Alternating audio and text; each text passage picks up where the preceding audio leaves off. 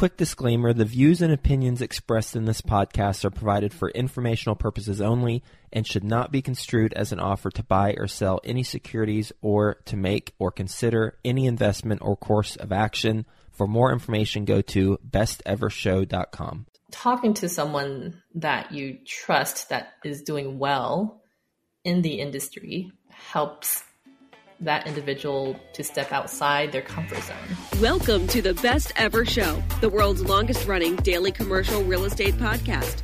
Our hosts interview commercial real estate experts every day to get you the best advice ever with none of the fluffy stuff. Best ever listeners, welcome to the best real estate investing advice ever show. I'm your host, Ash Patel. Today's episode is brought to you by Presario Ventures, a private equity real estate firm based in the booming Austin, Texas market. To learn how you can invest in the future of Texas with Presario Ventures, please visit info.presarioventures.com forward slash best ever or click on the link in the show notes. Today's guest, Diana Lin. Diana is joining us from Dallas, Texas.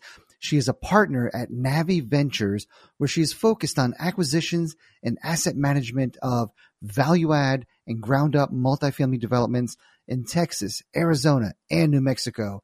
Diana's portfolio consists of being a GP on almost 700 units, an LP on over 1,000 units, and 150 units of ground up construction in multifamily.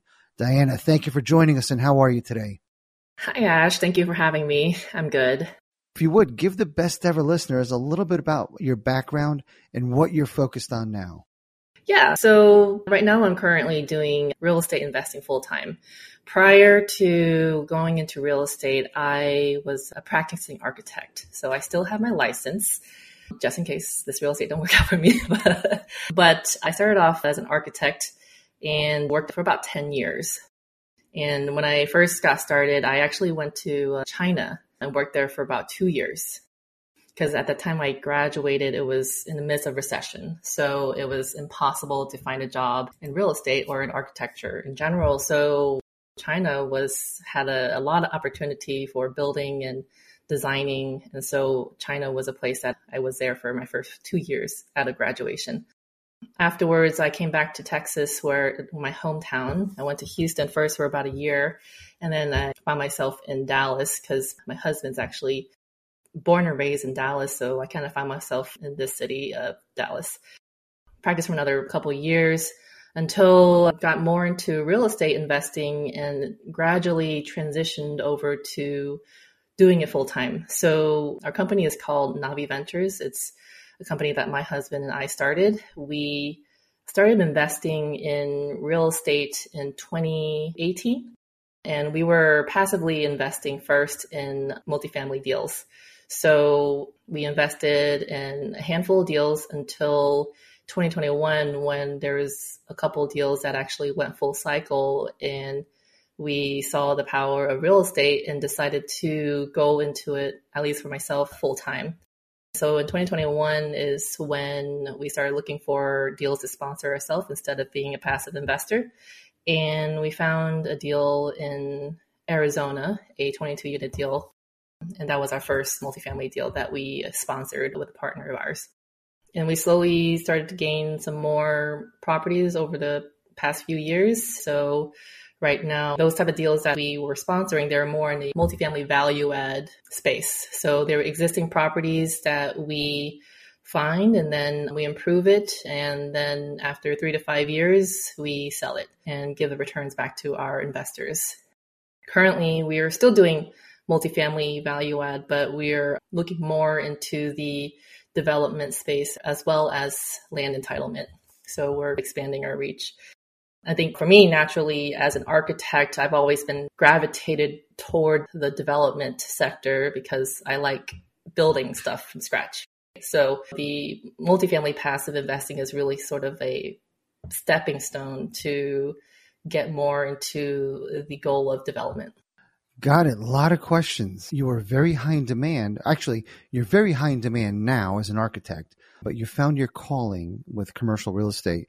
The 22 unit deal in Arizona, do you still own that today?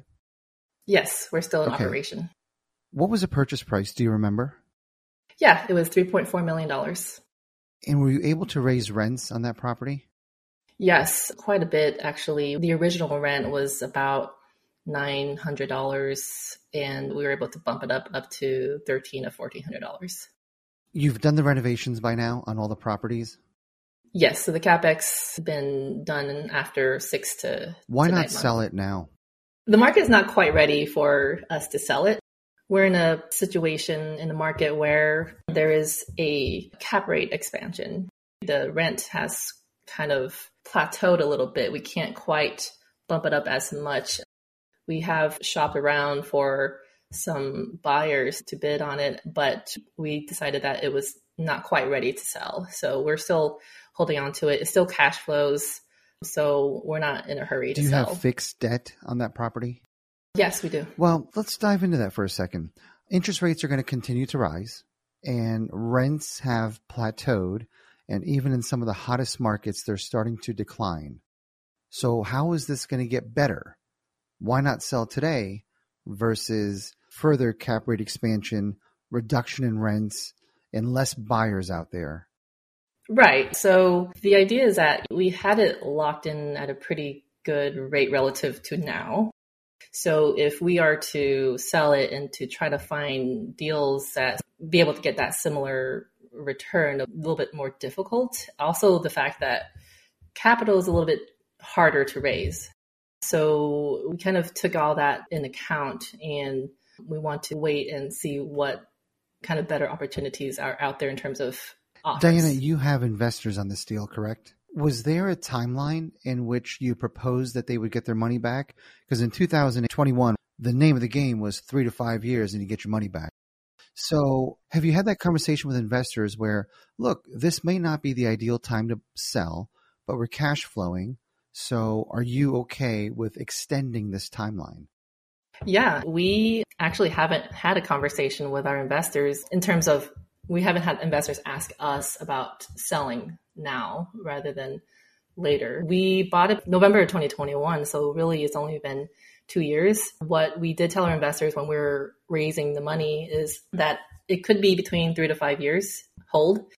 But to be conservative, we tell our investors to expect a five year hold.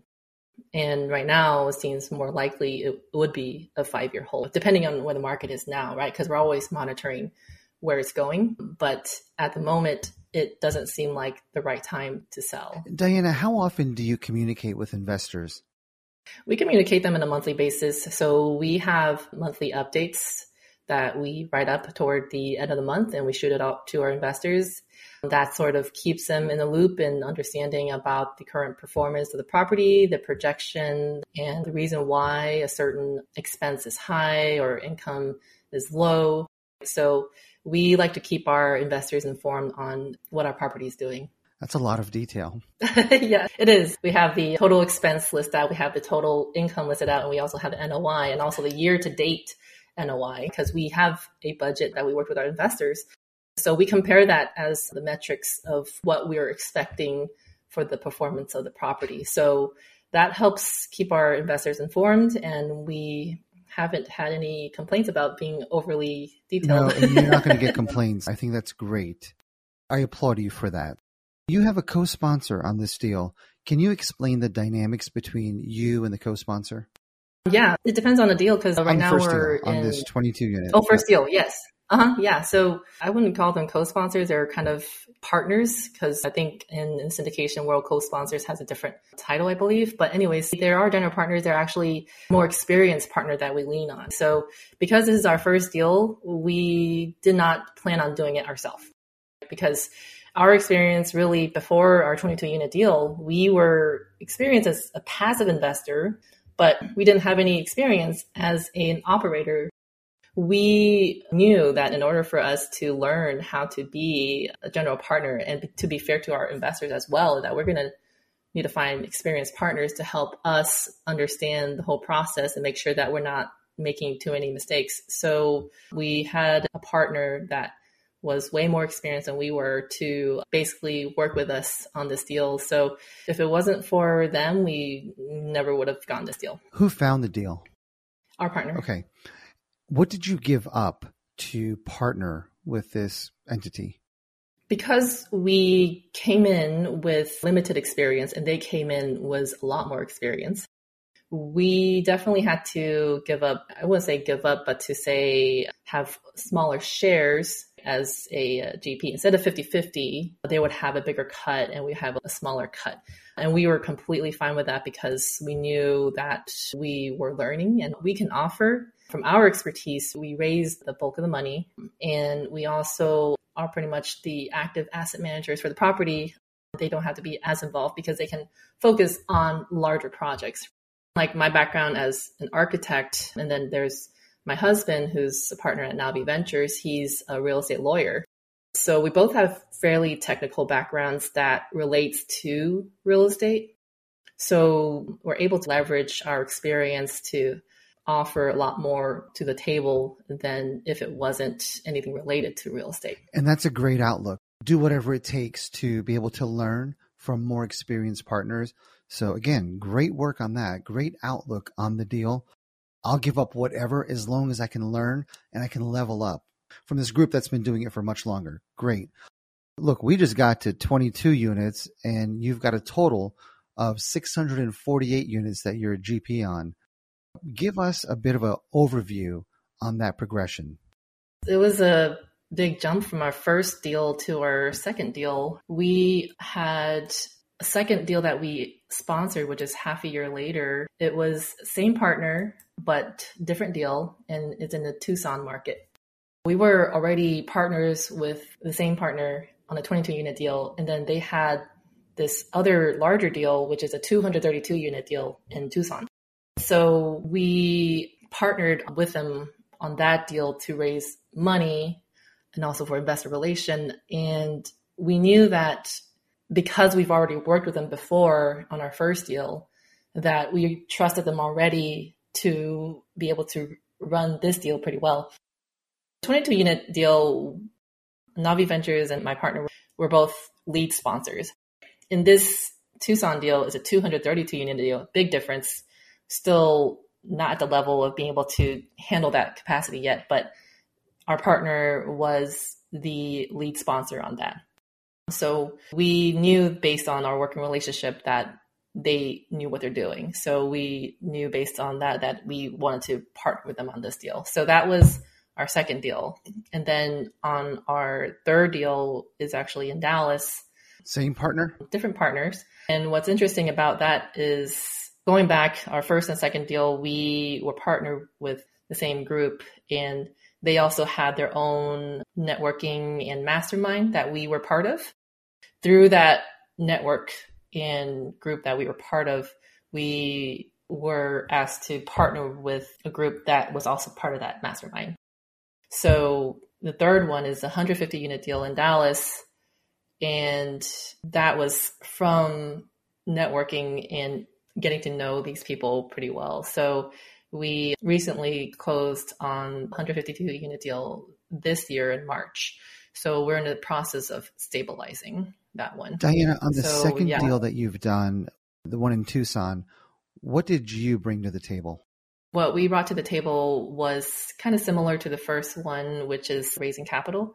So it's a little bit more limited capacity because we're not going to be doing a lot of work, which is the bulk of um, like. So that's our involvement is to raise capital and then still be part of the monthly calls, but our lead sponsor is the one who's running the ship. So one of your values seems to be that you're great at raising capital. What's your secret to raising capital? The secret really is the people that trust you and know you the most are those that will invest with you. So, a funny story is when we were starting to invest in 2018 for about three years, by 2018, 2019, 2020, 2021, we were mostly investing as a passive investor. So we didn't really put ourselves out there that we were going to sponsor a deal or anything like that. We did, had no sort of advertising or platform of any sort. But when we shifted in 2021 to start to look for deals as a general partner, is when we had to start to tell people that we're in this position now. So when we had an existing investor database that we never really cultivated the relationship too deeply. Even when we reached out to that investor database, there was not much response. But it's really the people that knew us well are those that ends up investing with you. So that was kind of an experience that we had. And really what we heard from others as well is the first deal is going to be the toughest because it's your first deal. Yeah, and it's, it's, wait a minute, Diana. I thought you were an architect. Now you're a real estate entrepreneur. What's going on? So you got to explain yeah, exactly. that, right? Yeah, you're not out there telling people you're doing real estate. You're telling people you're an architect. And suddenly, come out of the blue, oh, you're raising capital for this multifamily deal. What do you know, right? So and your husband's kind of, a lawyer. Yeah. So wait a minute. Whoa, whoa, whoa. What are you doing? The exactly. architect and lawyer. Now they're raising money. Exactly. Good. So you had to have those conversations. Exactly. So we didn't quite prepare them of letting them know that we've shifted this direction. So that's kind of an insight and lesson learned that we wish we did sooner than later. So the first deal that was mostly friends and family. Then when we were out there a little bit longer networking and talking to people, we started to field different investors outside of the family friend circuit how did you have that conversation? You said you wish that you had done that sooner. Did you send out a newsletter? Was it emails? What they say is never start raising capital when you need it, right? So you got to build that relationship even prior to raising capital, maintaining and touching base with your investors every other month. Even though that may take time, it's essential to get in touch with them to understand what their investment goals are or what their pain points are. Having that tough conversation and looking out for those type of deals that meets their need. We'll get back to the show. But first, some sponsors I'm confident you'll find value in learning more about. Are you a real estate investor struggling to streamline your property management? Are you tired of juggling multiple systems to effectively manage your portfolio? Meet Rentec Direct, your ultimate solution for automating management tasks, reducing errors, and most importantly, saving you time. Rentec Direct offers an all-in-one platform for accounting, marketing, tenant screening, rent collection, and much more. And the best part? You're never alone. With US-based live support and award-winning customer service, Rentec Direct is the partner you need to streamline your property management so you can focus on what's most important growing your business and getting more deals done. If you're an investor looking to grow your portfolio, join the more than 15,000 investors and landlords who manage real estate assets totaling more than $200 billion using Rentec Direct. Just go to rentecdirect.com forward slash best ever and sign up for a free trial. Plans start at just $45 a month, and you'll receive 20% off your first year just for being a best ever listener. That's R E N T E C direct.com forward slash best ever for 20% off. One of the best referrals is from existing investors. Are you doing anything to cultivate your investors, bringing you their friends and family and colleagues as additional investors? Yeah, we definitely are looking to lean more heavily on that to ask for referrals. We haven't had to do that earlier this year, but that is something that we look forward to actually doing this year. Got it. Ground up development in multifamily, is that something you're doing now? Yes, we're actively looking for deals for ground up multifamily and also have one project in the work that we're focusing on. So there is one that we're working on. What about buying existing value add? That's your bread and butter, right? That's what yes. got you where you are today. Yes, exactly. How's so, the search for that? Oh man, it's tough. it's tough. But we're optimistic because everyone says stay patient because there's going to be a lot more deals coming up in the next few months because of distressed properties. So we're still on the lookout for distressed properties. But in the meantime, if there isn't good deals in existing field, then we'll just build it ourselves. okay, can I push back a little bit? Sure. Okay. You've got a great mindset with pivoting. I mean, you went to China because you couldn't find an architect job in the States. And here you are. The existing deals on multifamily are not penciling out. They're not meeting your standards and the standards of most investors. So you're looking at either waiting until There's some distress out there, but I feel like everybody is sitting on the sidelines waiting. And there's a lot of large syndicators that are already creating a rescue fund or a distress fund, where as soon as there's some properties that are hurting, not even foreclosure, just a little bit of distress, they're going to pounce in and take them down. So, yes, deals are difficult to find today. But I think when you start seeing distressed deals, there's going to be that same level of competition from people sitting on the sidelines. So, what can you do to pivot? I get the building of new multifamily, and I feel like there's a fair amount of headwind in that as well. Construction costs, variable rate loans, especially on construction, because you can't get a fixed loan for the build. It's at the mercy of what the market is. And then with the Fed continuing to increase rates, who knows what the underwriting model looks like on the new construction. Now, I think new construction makes a lot of sense when rents are continuing to rise and cap rates are continuing to fall. So, what can you do to pivot even more than you're doing now? That's a great question. Those are all very valid concerns. And it really is to dig in deep to find deals that works in a creative way.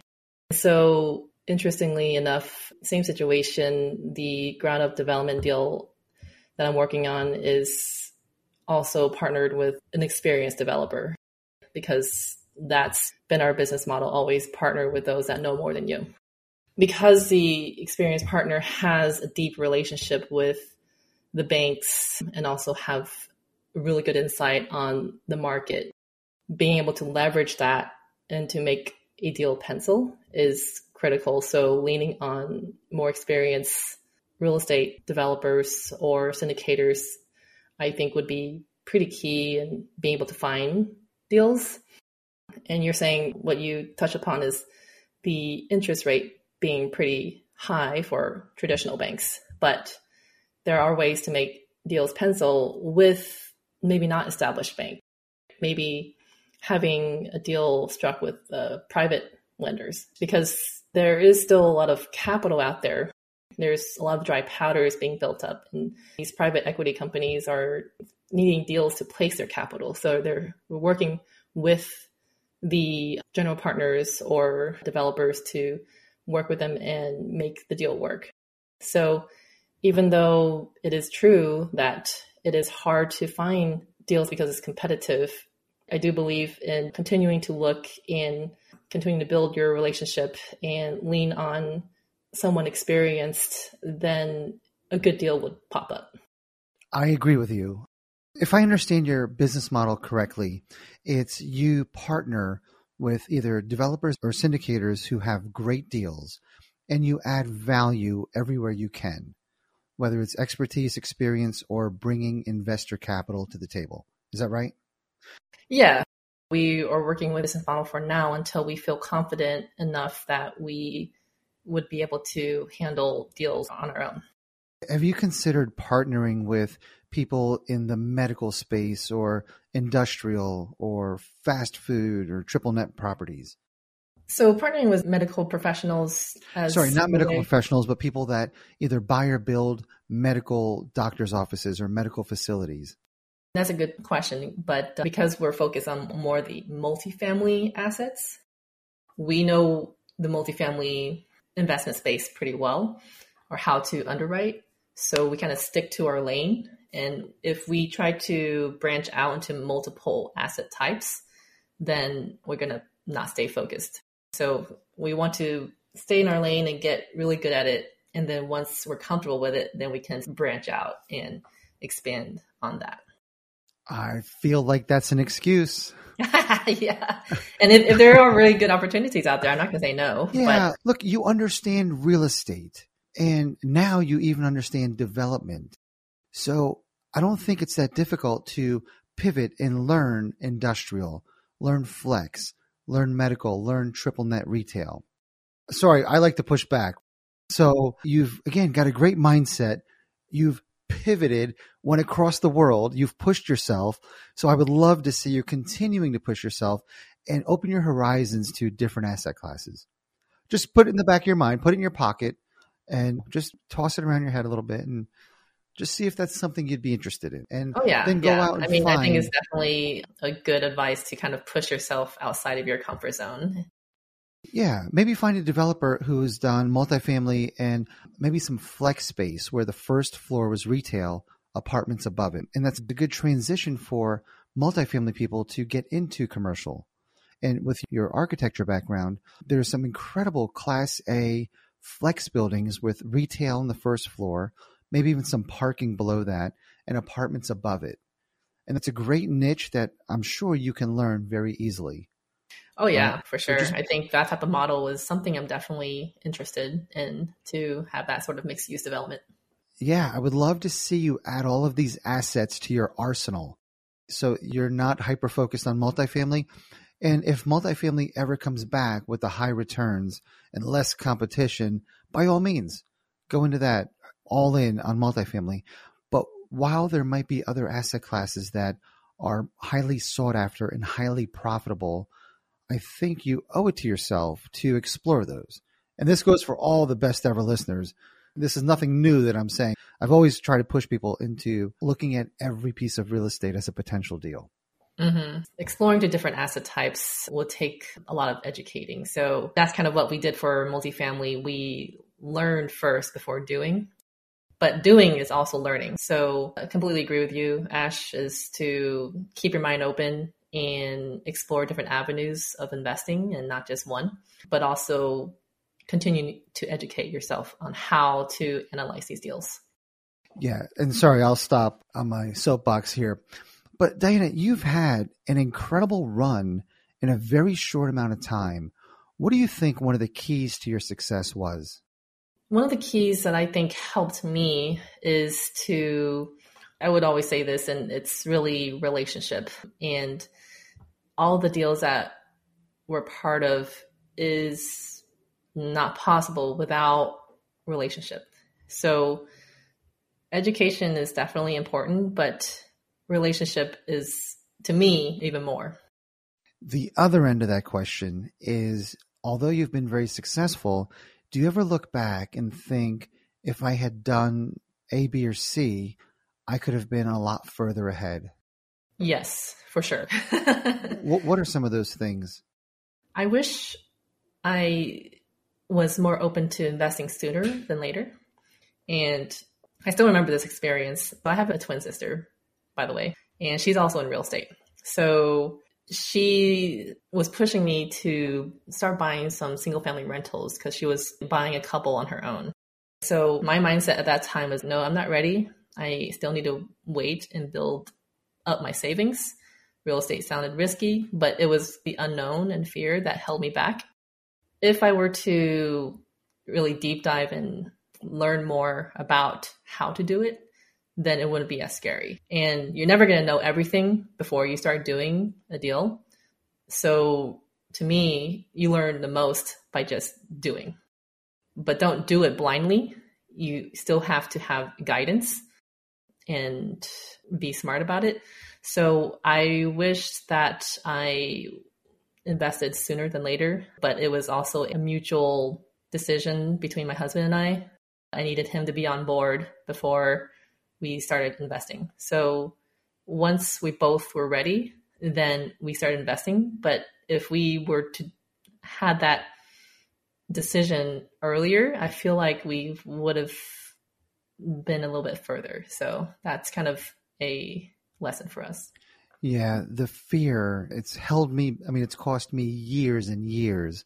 Is there something that you do, or is there advice you would give to somebody that's too scared to get involved? Maybe they're too scared to level up. They want to stick to their single family houses and they don't want to buy a four family because they're scared. They don't know about apartments. What would your advice be to help them overcome that fear? I think that talking to someone that you trust that is doing well in the industry helps that individual to step outside their comfort zone. If it's someone that they are not that familiar, that is someone that they just saw online, there's not going to be a trust factor. But once there's that trust established and the value and content that they provide is helpful and applies to them, then it helps that individual step outside the comfort zone and do it because of that trust. It's like, okay, you're not that scam artist that I think you are. You're actually someone trustworthy and know what you're doing, and you're pretty successful at that. I love I that. And best ever listeners, please, we all have some fear that's holding us back in some way. It might not be real estate related or investing related, but that was great advice. And thank you for sharing that. So listen to that again. Hit that 30 second rewind button. That was great advice on conquering fear. What is your best real estate investing advice ever? Oh, man. best real estate investing advice trust, but verify. Got it. Diana, are you ready for the best ever lightning round? Yeah. That was a confident yeah. That was a is that a question? so the first question, who's the favorite, you or your twin sister? Don't answer that. I'm kidding. Don't answer that. okay, lightning round. What's the best ever book you recently read? I've just recently finished reading The Go Giver by Bob Burg. It's awesome. The idea of just giving instead of thinking about yourself. Giving would have so much more outsized return than you can ever imagine. So I just knew it was kind of there, but to have it written in a book to verify that is pretty impactful. And anybody who's followed that advice will attest to the fact that it works. Diana, what's the best ever way you like to give back? Best ever way I like to give back is when I talk to people, I try my best to help connect them to, to their goal or to what they need. So that helped me get to where I am is through connections. So what I like to do now is always ask even strangers, what can I do to help you? So providing connections or referrals or businesses that would help them get to the next step. Diana, how can the best ever listeners reach out to you? Through my email, it's D-I-A-N-A at Navi, N-A-V-I dash ventures.com. And you can also find me on LinkedIn. I post occasionally, so please give me a follow.